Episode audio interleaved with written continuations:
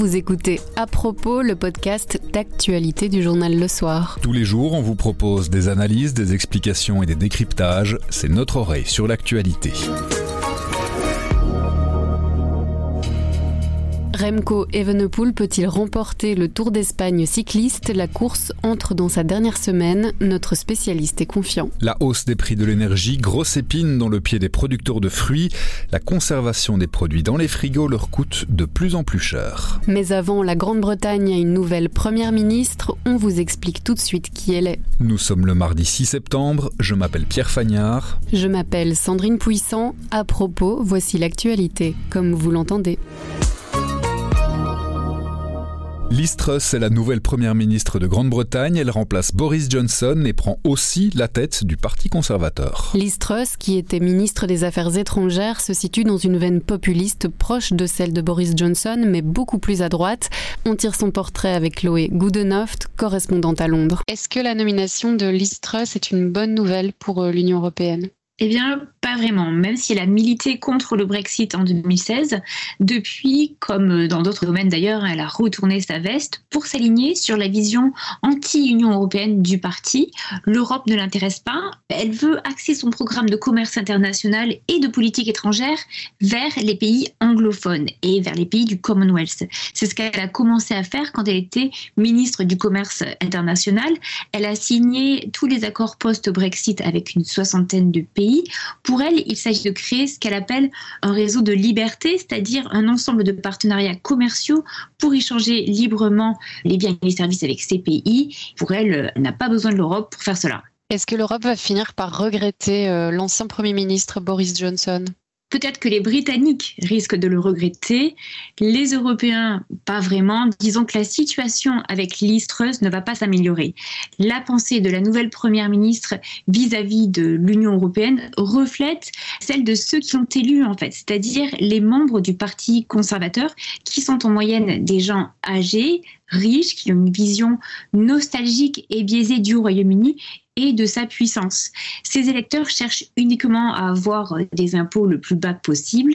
Ils se fichent des questions économiques, des histoires de migration, de la coopération sur les questions du renseignement ou de la sécurité, par exemple. Ce sont des domaines propres de la coopération entre le Royaume-Uni et euh, l'Union européenne. Donc faire avancer le dialogue avec le bloc européen ne sera pas une priorité pour la nouvelle Première ministre. Cette vision du monde, comment elle se traduit par exemple dans les propositions euh, de la nouvelle Première ministre pour son pays? Truss veut faire baisser les impôts, c'est sur ça qu'elle a axé toute sa campagne. Elle dit qu'elle n'augmentera pas les taxes sur les sociétés.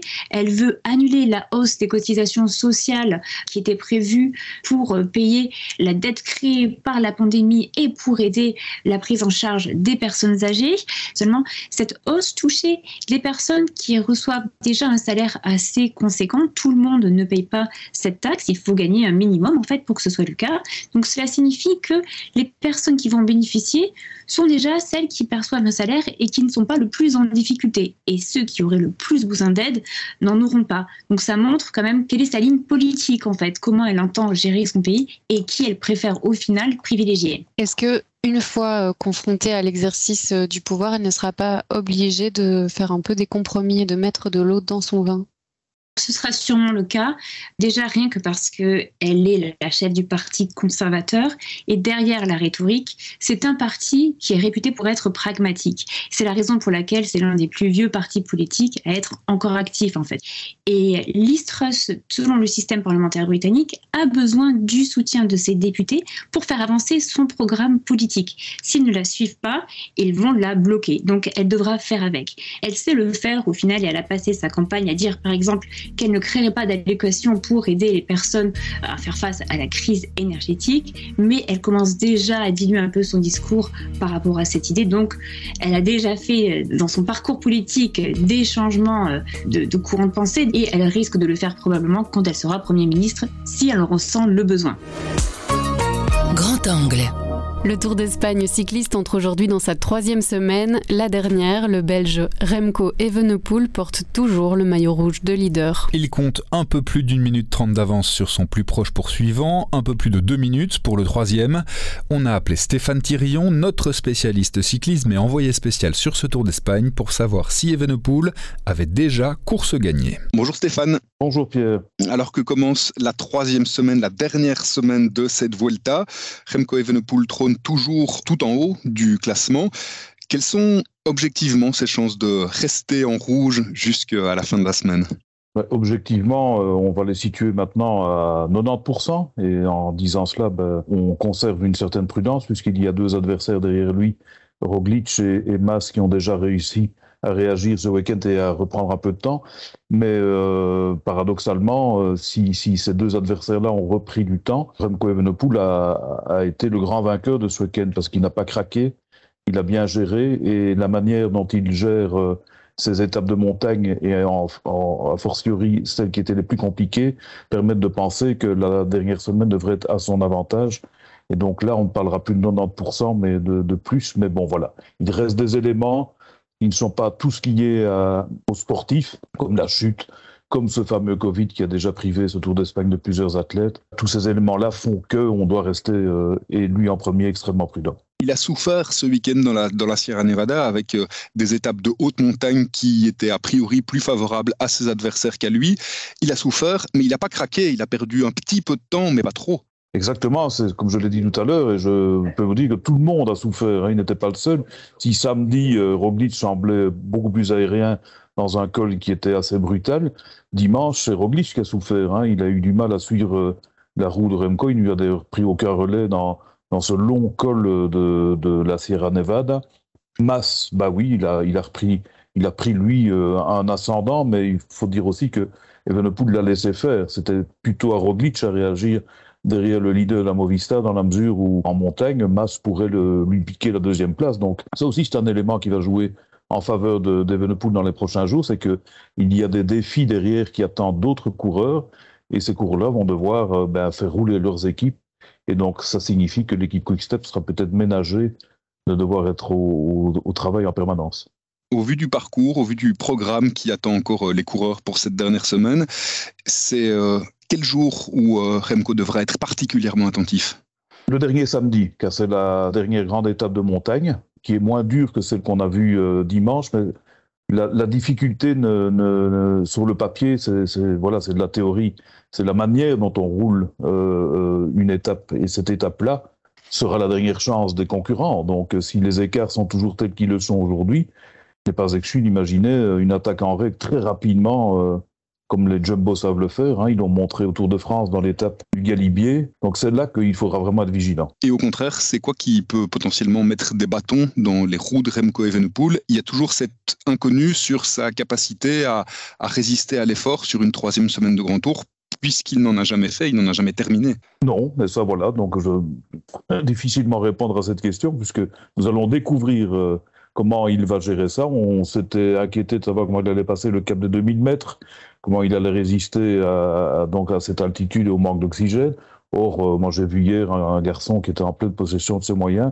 J'ai pas trop peur pour la troisième semaine parce que quand on est prêt, on a la première place, le maillot de leader, on a un mental bien supérieur à celui qui doit courir derrière euh, un écart et qui doit le résorber. Donc ça, c'est un, un, immense avantage. Et puis bon, je veux dire, des pièges, il y en a tous les jours, euh, certes, mais euh, est-ce qu'on doit exclure que Remco lui-même ne mette pas un jour euh, un point final à toutes ces inquiétudes en attaquant lui-même, comme il a fait dans les Asturies? Moi, je vois plutôt un scénario comme celui-là. Et au niveau du mental, justement, quand vous avez pu échanger avec lui, il est comment? Il a l'air particulièrement serein pour un coureur aussi jeune avec le maillot de leader. Il est bien entouré déjà dans son équipe, il a des gens qui travaillent pour ça. Il a lui-même beaucoup travaillé euh, ces derniers mois euh, le coaching mental. Il lit beaucoup d'ailleurs des ouvrages euh, qui sont consacrés à, à, cela. Il est beaucoup plus calme qu'il y a un an, mais il y a un an d'ici, on a oublié que cet athlète courait derrière sa forme parce qu'il devait résorber une grave blessure.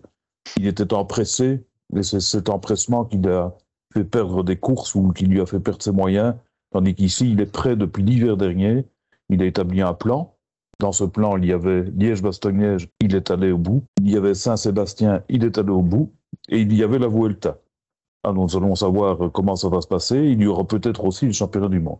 Donc, euh, chaque chose en son temps. Et là, ici, ben, il nous reste 5-6 euh, jours pour euh, le savoir. Vous suivez cette course depuis euh, deux semaines déjà. Il y a au sein de la caravane, au sein de l'ensemble des suiveurs, des journalistes, on sent cette, cette Remcomania qui monte. En tant que journaliste belge, on vous interroge aussi là-dessus, sur la qualité de ses performances? Non, c'est assez curieux, mais non, nous n'avons reçu aucune sollicitation. Nous sommes, d'un point de vue belge, toujours les mêmes journalistes depuis le début. Donc euh, voilà, nous, entre nous, on sait de quoi on, parle évidemment, mais euh, voilà, je n'ai pas eu l'occasion d'en découdre avec un, journaliste espagnol ou, français, parce que les autres nations ne sont pas présentes. Et euh, il n'y a pas une Remco Mania, sinon que dans la presse, on ne l'appelle plus Evenepoel, mais Remco. Donc ça, c'est déjà une, partie faite dès l'instant où on n'appelle plus par son prénom. Merci beaucoup Stéphane. Mais je vous en prie, à bientôt. Les producteurs de fruits récoltent pommes et poires ces deux saisons et les fruits récoltés aujourd'hui seront vendus jusqu'à l'été prochain. En attendant, ils dorment dans des frigos, des frigos qui font monter la facture d'énergie des fruiticulteurs. Frédéric Delepierre est parti en reportage chez différents exploitants forcés de repenser leur métier vu la hausse des prix de l'énergie. Ces fruiticulteurs euh, cultivent essentiellement chez nous la pomme et la poire, plusieurs euh, milliers de tonnes euh, chacun par an. Ces productions sont écoulées de maintenant, donc période de récolte, jusqu'à l'été prochain. Donc il faut conserver ces pommes et ces poires dans des frigos qui sont immenses et qui sont très très énergivores. Euh, par exemple, euh, l'un des fruiticulteurs que je suis allé rencontrer a eu une facture l'an dernier de 110 000 euros, rien que pour ces, frigos et également pour les, petits rails de, de, riage, mais qui eux consomment beaucoup moins. Ce fruiticulteur a eu un contrat qui court jusqu'au mois de décembre, ce qui fait qu'il ne ressent pas encore la hausse de, la facture, mais il sait d'ores et déjà que ce contrat va être revu en décembre et la hausse sera de x4, ce qui fait que l'an prochain, sa facture s'élèvera à 440 000 euros ce qui est évidemment ingérable pour lui. Il se pose énormément de questions. Comment est-ce qu'ils font? Alors ces producteurs, ils se tournent vers d'autres types de fruits, ils se tournent vers d'autres types de cultures tout simplement? Chacun a sa façon d'anticiper les choses. Bon, ici c'est une, une, entreprise quand même très très conséquente. Ils ont déjà pris la décision effectivement de d'arracher quelques dizaines, voire quelques centaines d'arbres pour les remplacer par de la culture de froment ou de, ou de maïs par exemple. D'autres producteurs se diversifient d'une autre façon, à savoir qu'ils abandonnent tout simplement euh, la pomme, la pomme qui n'est plus un marché porteur, contrairement à ce qu'on pourrait croire chez nous. La grande partie de la production vient de, Pologne et ils essayent, ils font des, petits tests. L'un de, ces producteurs, dans la région de Tournai par exemple, se tourne vers la grenade ou vers la mandarine. Ils pratiquent des tests en disant que l'avenir se trouve peut-être là-dedans. Il y a aussi des choses qui sont mises en place au niveau de la production d'énergie, de production d'énergie propre, renouvelable, où là aussi tous ces producteurs de fruits bah, ils essayent de faire ce qu'ils peuvent pour faire baisser leur propre facture. Voilà, alors certains, comme le premier fruticulteur rencontré, a déjà installé de longue date 1000 panneaux solaires pour réduire sa facture. Il va encore essayer d'en installer 180. Aller au-delà est impossible pour lui. Alors il a bien entendu pensé, comme il dispose quand même d'une grande superficie, il a pensé à installer une éolienne. Le problème de l'éolienne, c'est que ça génère beaucoup de nuisances, notamment sonores, qu'il sait d'ores et déjà que le permis d'urbanisme ne lui sera pas accordé. Donc il ne peut pas penser à ça. D'autres solutions passent par la géothermie. La géothermie, bon, ok, c'est très intéressant, mais ça nécessite de très très gros investissements, donc tout le monde ne peut pas se le permettre. Et il y a également la biométhanisation. Biométhanisation qui là euh, est en test aussi chez certains producteurs. L'un d'entre eux, dans le sud du pays, euh, affirme produire 100% de son énergie avec cette biométhanisation. C'est peut-être là que se trouve la solution d'avenir. La biométhanisation, en un mot, c'est récupérer des déchets pour les incinérer et Exactement récupérer de l'énergie à partir de cette incinération. Exactement. Dernière petite chose, euh, aujourd'hui, ces producteurs de fruits, ils ne peuvent rien faire d'autre qu'attendre des aides du gouvernement pour survivre. Ils n'ont pas d'autre alternative. Ils attendent des aides du gouvernement, quelles qu'elles soient, euh, elles seront les bienvenues parce qu'ils ne peuvent pas répercuter euh, les hausses des coûts de l'énergie sur le consommateur. Pour la pomme et la poire, ce sont des marchés qui se sont décidés à grande échelle. Les prix sont fixés avant même la récolte. Dès lors, eux ne peuvent pas répercuter ça sur le client, si ce n'est peut-être les petits coûts d'emballage. Euh, et alors, il y a une solution quand même, mais ça c'est pour les plus petits producteurs, c'est la vente en circuit court la vente euh, purement locale dans leurs propres petites euh, échoppes, mais enfin, l'essentiel des producteurs vendent quand même dans les grandes surfaces et là, ils ne peuvent strictement rien faire. À propos, c'est fini pour aujourd'hui, mais on revient demain dès 7h. En attendant, abonnez-vous, partagez-nous. Vous nous trouverez sur notre site, notre application et votre plateforme de podcast préférée. À demain.